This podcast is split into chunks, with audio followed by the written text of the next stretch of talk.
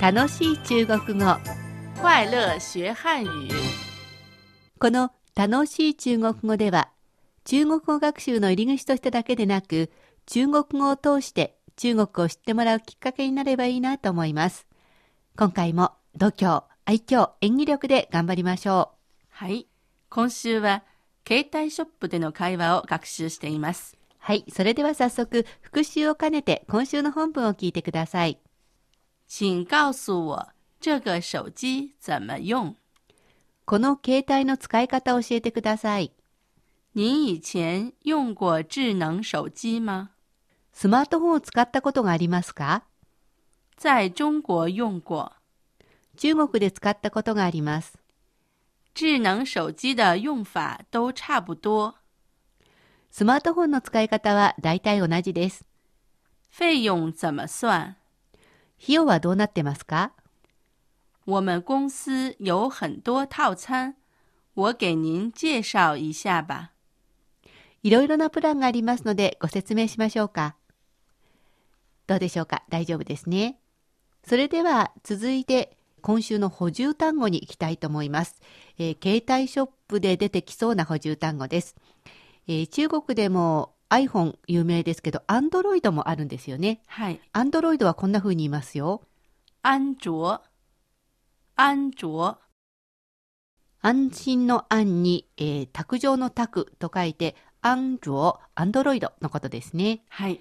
その他は通話料金はこんな風に言います。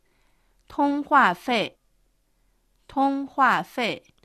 これはそのまま通話費用の費と書いて通話料金です。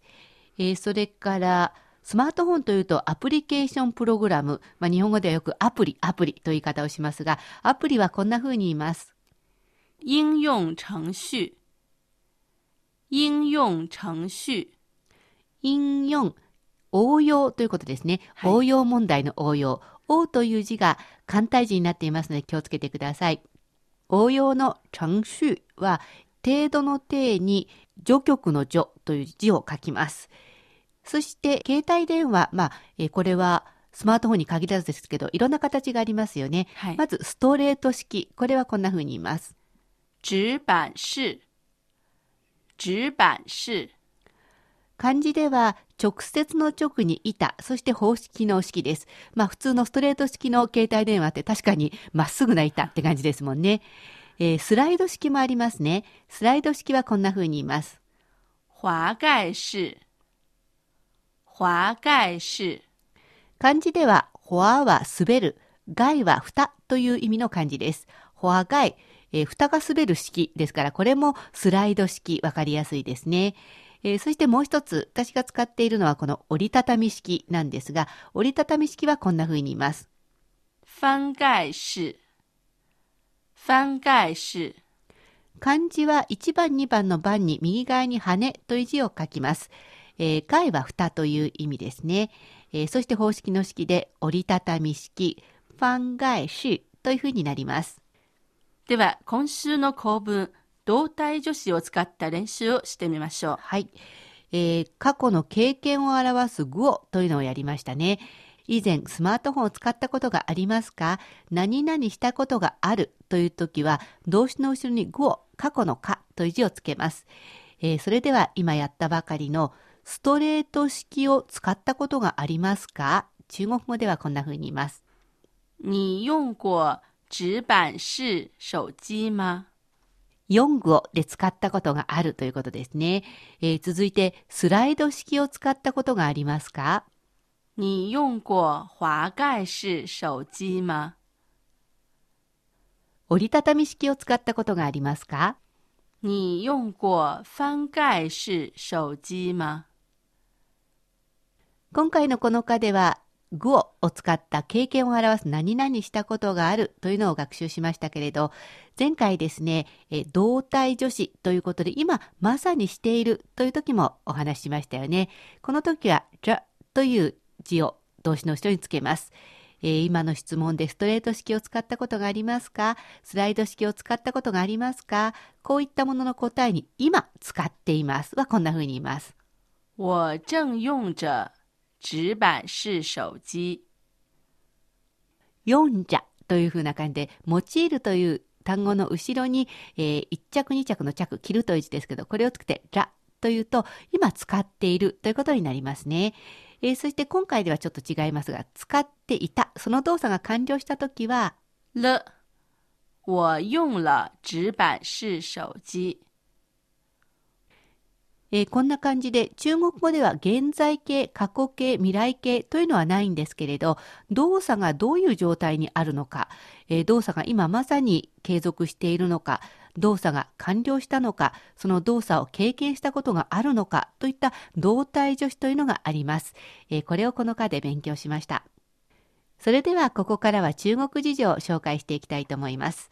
私がシエトンに伺いますね。北京で地下鉄に乗っていると、普通の携帯電話よりスマートフォンを使っている人が多いような気がします。はい。また放送局内に至っては、私のように普通の携帯電話を使っている人は1割ぐらいかな、本当にすごく少なくて、スマートフォンが多いなと思うんですが、実際はだいたいどのくらいの人がスマートフォンを使ってるんでしょうか？そうですね。実際のデータは今手元にないんですけれども、10代から40代ぐらいの人はほとんどスマートフォンを使っているんじゃないかなと思います。また携帯ショップとか売り場に行ってみると、確かにスマートフォンの機種がほとんどなんですね。これって北京や上海といった都会以外の地方でもそうですか？そうですね。この間 iPhone 5を発売するときに、確かに厚生省の何省でも、携帯ショップの前に列を並んでいました。じゃあ全国的なものっていうことですね。はい。そして、スマートフォンといえば、アップルの iPhone が、中国でも人気ですけれど、スマートフォンの他のブランドもありますか？そうですね。一番よく使われているのは、サムスンのはい、韓国のブランドですね。はい、サムスンの機種も多いし、Android のシステムを搭載していますから、幅広く使われているんですね。このスマートフォンを買うとき、だいたい1台いくらくらいするんでしょうか？一番安いのは、1000元ぐらいですね。高いものは5000、6000のもありますけど。結構しますね。はい。そして通信費はだいたい1ヶ月皆さんいくらくらい使ってるんでしょうかね？通話だけの料金はそんなに高くなく、また普通の電話と同じようなんですけれども、ただネットにアクセスする、要するにパケット料金の方が、スマートフォンの方が圧倒的に高いんですけれども、それが人によって随分違いますけど、私のようなあんまり携帯でインターネットをアクセス しない方は、1ヶ月の通話料金は100元前後ですね。高いのは200元、300元のもありますけど。なかなか大変ですね。はい。はい。中国での携帯事情などについてお話ししました。そろそろお別れの時間です。次回の楽しい中国語もお楽しみに。楽しい中国語。ここまでのご案内は私、高橋恵子と、シャトーでした。それではまた。学習進歩。再見。